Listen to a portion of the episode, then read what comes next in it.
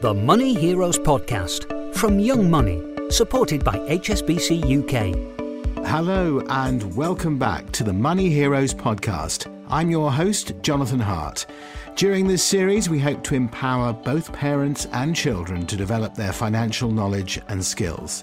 As a parent myself, I always look for new ways to encourage my children on the topic of money and hearing Sir Chris Hoy and Dame Sarah Storey's advice from a parent's perspective in the previous episodes has been really interesting and motivating in continuing to find new and exciting ways to engage my children at home. And I hope that it also inspired you to begin or expand money talks with your children. And thanks also for your participation in the Money Heroes program and your feedback so far. It's amazing to hear all about the activities and resources on offer that are making such a positive impact. Now, it's been a short while since our last conversation, so to recap, in the previous episodes, we focused on alleviating money worries by comfortably opening conversations about money matters at home with your children, the launch of our first Key Stage 1 Ed and Bunny storybook, and how to use storytelling to expand money talks, as well as Sir Chris Hoy and Dame Sarah Storey's parents' perspectives of introducing and developing their children's money management skills from an early age. During our short break, the Money Heroes team has been creating even more resources to help you continue developing your child's money management skills. And we're pleased to announce that we've launched three storybooks Key Stage 1 Ed and Bunny Earn Some Money and Ed and Bunny Spend Some Money and Key Stage 2 Super Stories for Money Heroes. You can read all three books now on the Money Heroes platform and even request printed copies, which we're working hard to send out to schools and parents who need them most. So we're super excited to have the Money Heroes program manager Sam Kennard here to tell us all about the program's progress so far and how you can get your hands on the storybooks. We're also going to be joined by our special guest, Emma Norry, author of the Key Stage 2 Super Stories for Money Heroes on the value of storybooks on children's learning and development. Hello, Sam. Great to have you with us today to tell us all about Money Heroes' progress so far. How are you? Thanks. It's uh, it's great to be here. Now, a lot has happened to say the least, since we launched Money Heroes, and it really has begun to take shape. Can you give us a summary of the program so far? Yeah, absolutely. So, as you say, a lot's happened, and it's been great to see it taking shape and really taking off. Um, going back to the start of the journey this time last year, we initially went out and asked parents and teachers how best we can support them. Obviously, as Young Money and Young Enterprise, we've got many years of experience and lots of expertise in terms of developing and delivering financial education resources. What we were particularly interested in for Money Heroes was that collaboration aspect and also ensuring the ease of use for parents and teachers. We wanted to know how best we can develop the program so that it can be applied in in pretty much all settings and so that it's there for parents and teachers to use. So we started at that point we did our research we we spoke to lots of parents and teachers and then we cracked on and launched our website. Talking to all parents and teachers now if you haven't registered please do. There is so much on there. It's not just about registering and seeing what's on there at the time because we're constantly adding new resources. There's activities resources templates all on the platform. They're off the shelf they can just be downloaded printed or even used on screen used straight away um, we've got templates that go alongside them. If you want to um, follow the activities, use the cutouts, get the creative juices flowing, or you can encourage your children to make their own all of the resources are based on our Young Money primary planning framework themes. So they're very much based on w- what we know is particularly appropriate for children at certain ages to be learning in terms of financial education and money management. Something that's happened over the last few months that we're really excited about, and we've uh, spoken a little bit about on this podcast, and we will shortly as well, are our storybooks that we've launched with Scholastic, a leading global children's publisher. I hope other people get this reference but I've personally spent many years of my adult life chasing that high of walking into the school hall and seeing the Scholastic Book Fair, being there with all the trolleys laid out. So um, working with them as an adult has has been pretty special. Also, very excitingly, we've been working with two incredible authors, Matt Carr for our Key Stage 1 picture books and Emma Norry for our Key Stage 2 book, who have so far created really exciting and dynamic worlds for children and adults to explore and learn through. So those storybooks are available to read online, but also we have print copies that are available for, for everyone who's registered on Money Heroes so far. There's a finite number, so get in while you can, and we're going to try and ensure we get them to those that will gain the most from them and who need them most. So please do get in touch and we'll be able to share them. Hmm. Then, talking about the activities as well, we've developed more specific homeschool activities to expand the learning on from those storybooks as well. If there are any teachers on as well, but also parents, please do share this with your schools. And we're also in the process of delivering teacher training in schools to expand that knowledge and skills and help teachers continue to deliver financial capability in the classroom.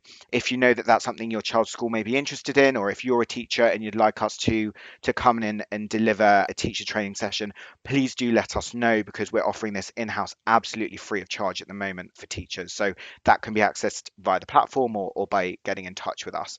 And there's so much more to come. We're in conversations with other organizations to continue rolling out those resources to those that will benefit from the most. We are also starting conversations about games, so physical board games and digital games coming soon. So won't say too much about that. Don't want to ruin the surprise, but there's something to look out for. My boys will love the digital games, Sam. They really will. I'm going to keep that quiet for a bit. Yeah. yeah, it's very, very exciting. Lot to play for. This all sounds absolutely brilliant. Um, so impressive. Great progress. And the, the interest and participation has been amazing, hasn't it?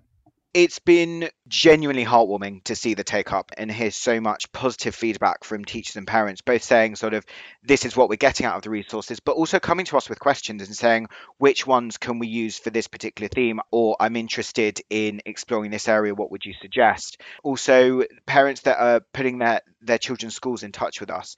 That's one of the best ways for us to know about the schools that we can we can help out, and for schools to know about us too. We're here to help parents and teachers however we can in terms of uh, delivering those resources. So we'd love to be able to continue doing that.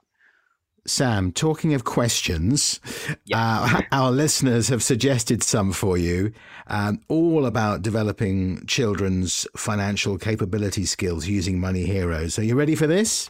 Absolutely, yeah. okay, I haven't primed him, uh, listeners, so this is going to be um, you know interesting to see what Sam says. First question for you is: How do I explain to my younger child where money actually comes from, and how is it earned in simple terms? That's actually a question that we hear a lot a lot of parents when they're starting to explore money management and financial education which as as we've said is best to do as young as you can really. One of the things i'd say based on the program that we have is use the ed and bunny series for examples firstly. They're the storybooks that we've launched for key stage one written by matt carr. Ed and bunny earn some money covers that exact theme. It talks about where money comes from how it's earned how it can then be saved up and spent. Use those stories to guide that journey because those themes are all covered in very creative ways. Way back in podcast one so obviously all of these podcasts are available to listen back as well. Russell Winnard, who's our Director of Programs and Services here at Young Money, talked about household activities. Obviously, not everyone will be getting pocket money, some will, some will be getting pocket money in different ways. There are some really great ideas in there about how to guide young children around where, where money comes from and how it's earned. We've talked a lot about the primary planning framework. It can be a bit of a challenge sometimes for parents to sort of think, I know that my children are going to need to learn about this, but what's the right age to cover the specific themes and the specific learning objectives and the specific outcomes? Don't think you've got to cover everything in one go. Okay, good answer. Another one for you, uh, Sam. How can I help my child to understand value rather than just amounts? Again, it's one we hear a lot. And do you know what? It's not even just about children, it's one that a lot of adults also work on. The first thing I'd say is we know that money's everywhere. We know that it's very rare for a day to go by where money doesn't have some kind of impact in our lives. So use the idea of choices. If you're doing your weekly shop, if you're out and about, have your children with you, talk, think out loud, explain what you're doing.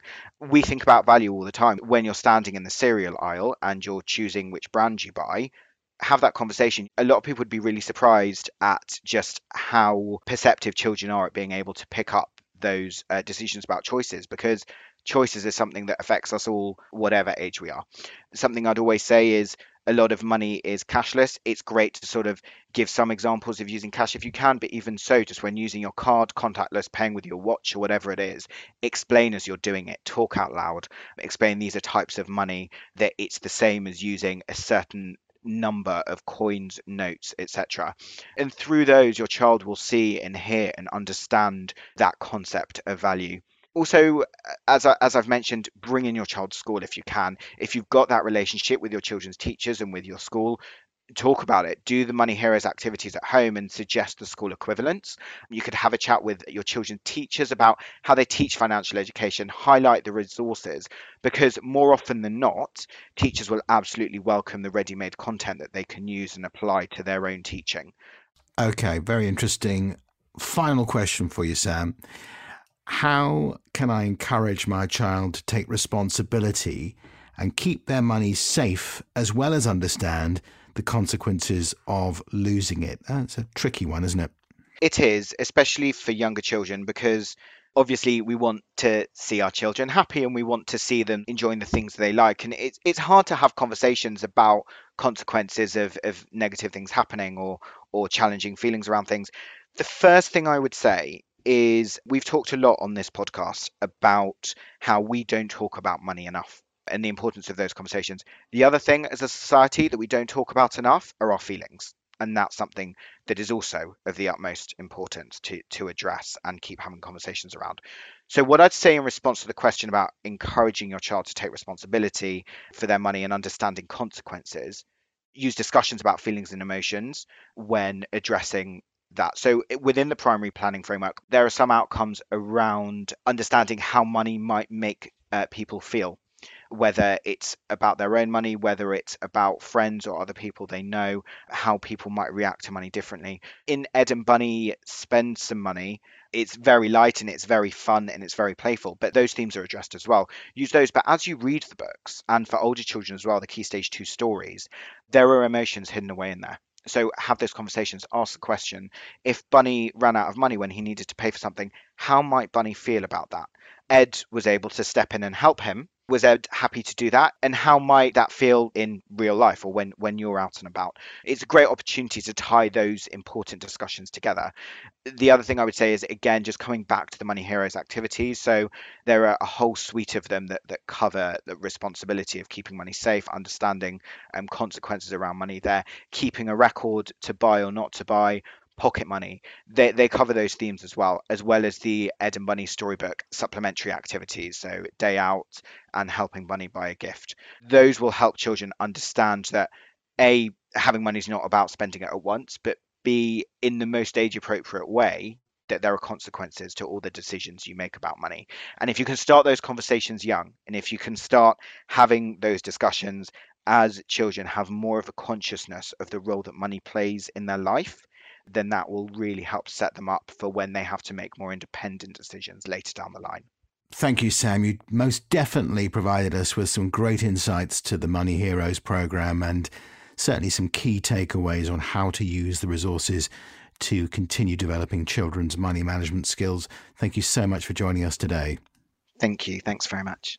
The Money Heroes Podcast Developing Financially Capable Children Together. So, I'm now joined by author Emma Norry to tell us about super stories for money heroes and the value of developing children's education through stories. Emma Norry sometimes writes under M or EL, has a Bachelor of Arts in Film and a Master's in Screenwriting. Emma has been writing for over 20 years, often inspired by her two children. She loves writing children's books and has written everything from historical fiction set in Victorian times to her latest book, Amber Undercover, a contemporary action adventure for ages 10 and above based on a teenager who gets recruited to be an undercover spy. Sounds very interesting. Now, when Emma's not writing, she's working part time as an academic support assistant at Bournemouth and Poole College, working with 16 to 26 year olds. Emma, welcome. We are very excited to have you with us today. Thank you. Glad to be here. It's our pleasure. Can I first ask you to tell us about super stories for money heroes and the value of learning about money matters? Yeah, sure.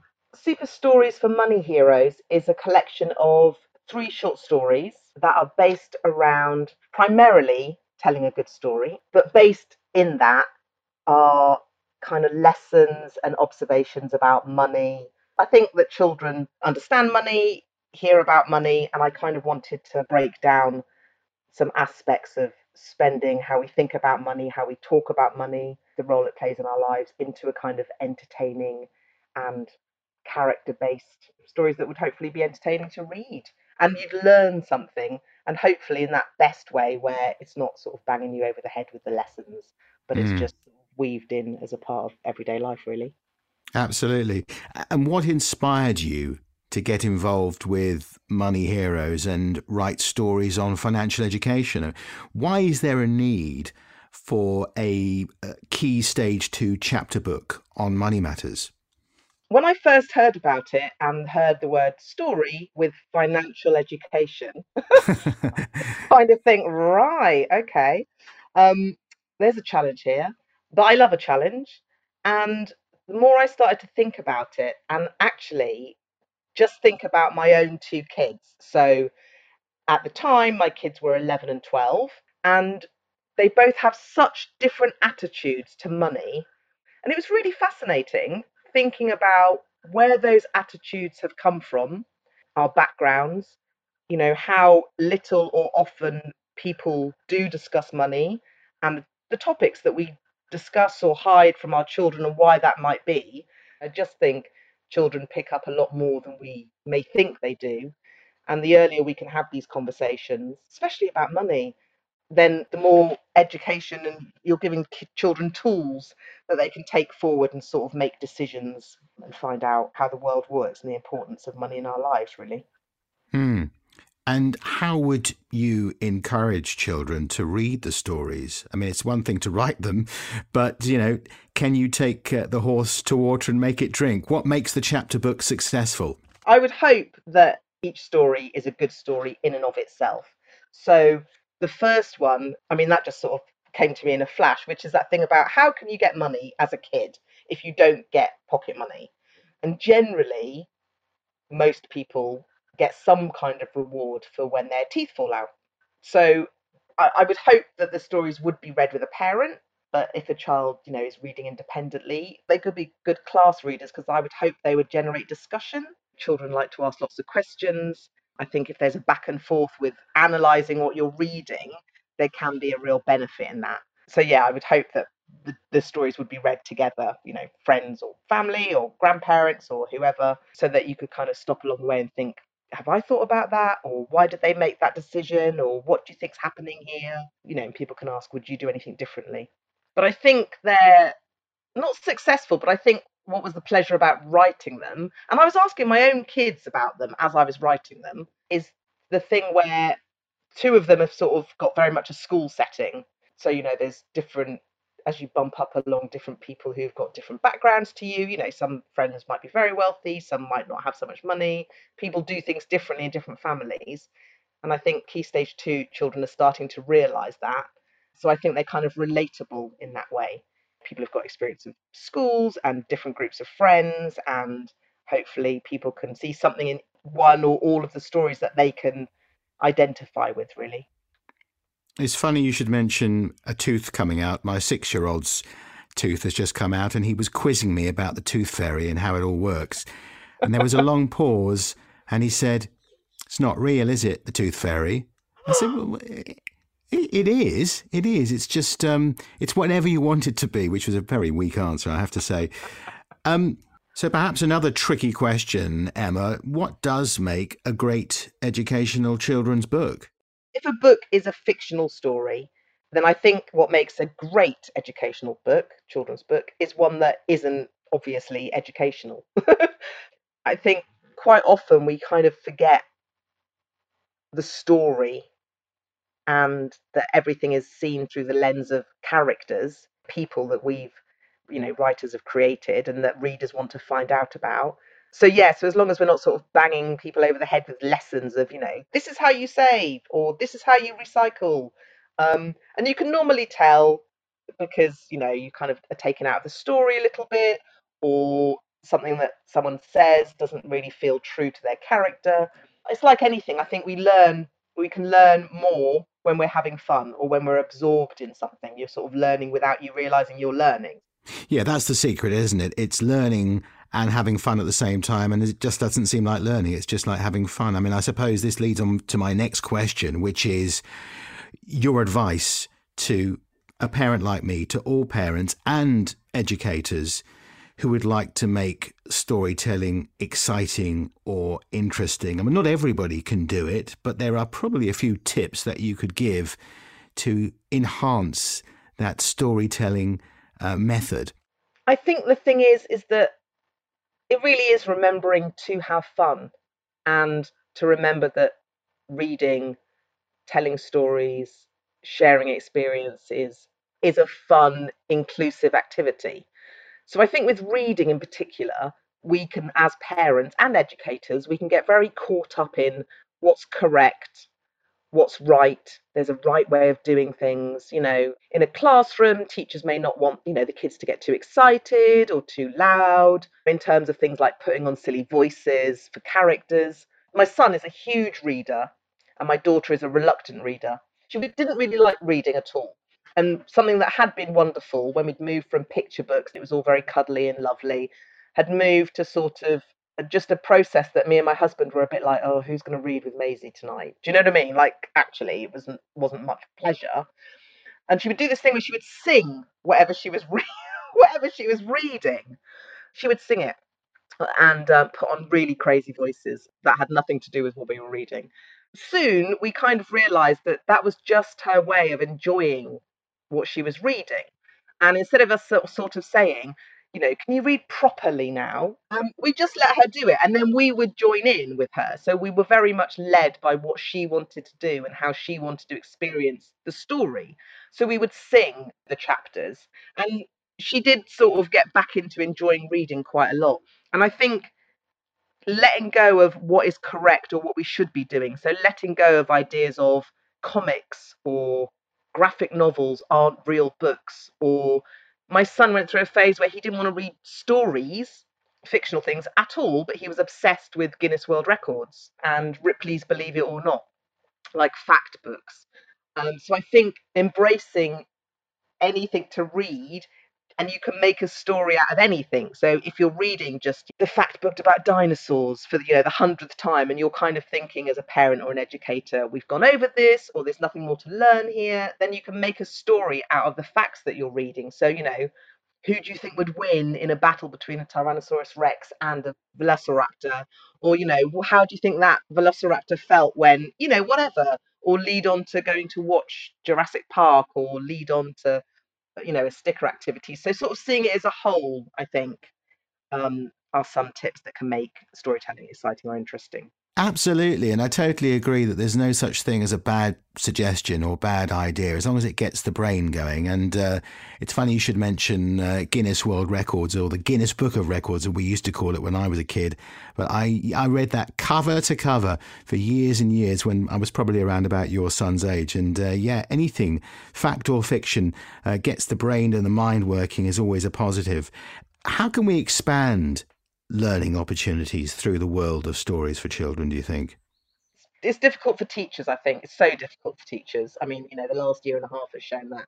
Is that because of the curriculum, do you think? Yeah, I think aspects of the curriculum are quite restrictive. I think the demands placed on teachers is phenomenal. And, you know, the last, how people have been teaching over this lot, over the pandemic, homeschooling versus you know online lessons and the value of delivery, and a lot has been trimmed out of the sort of English storytelling thing because grammar takes precedence and those sort of rules and regulations they have targets to me.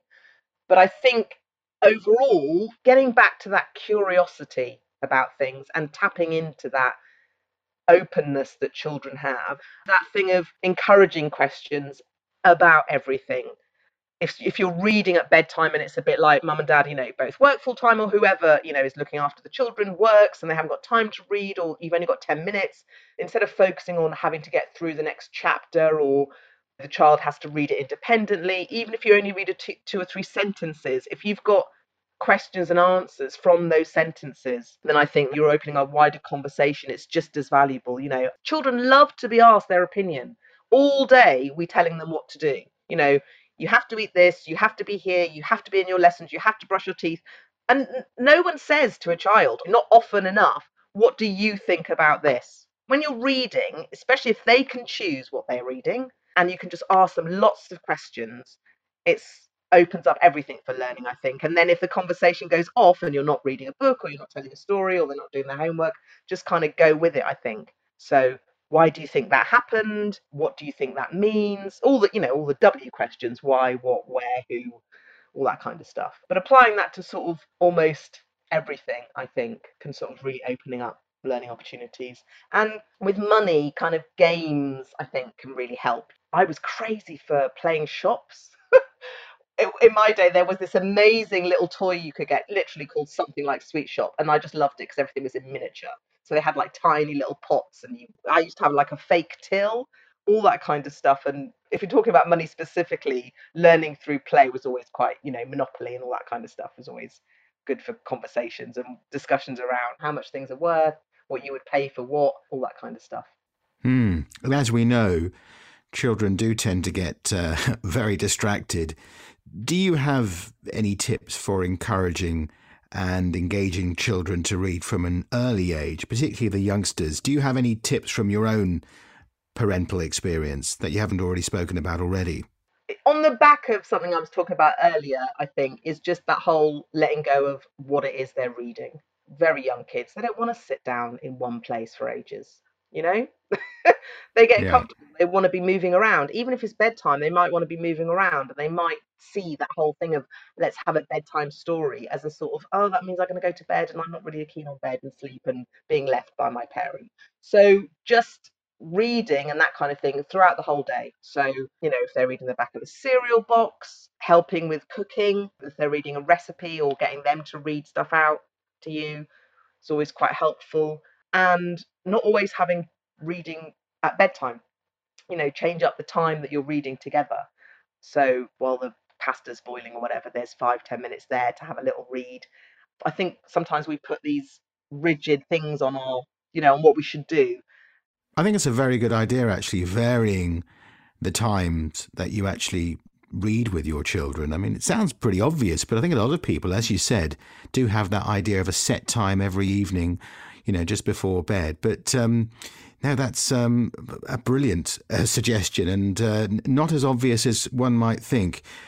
Difficult question coming up for you, Emma. How much time do you think parents and educators should actually spend reading books with children? I mean, does it depend on you know the reaction of the child? I mean, when you think, well, time's up, or do you just keep going? It is really tricky. I think I don't think you could say a set time.